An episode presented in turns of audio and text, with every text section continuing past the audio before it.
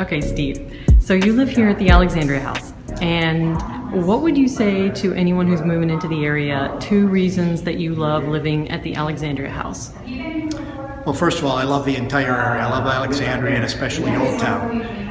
Uh, I love the north end in particular because of the potential to go just about anywhere. You have the airport just to the north, you have Mount Vernon just down to the south, King Street walking distance, water a five minute walk, and then Braddock uh, Metro Station just around the corner. So Yep. that makes it very convenient and it's excellent. I also like that this is a community.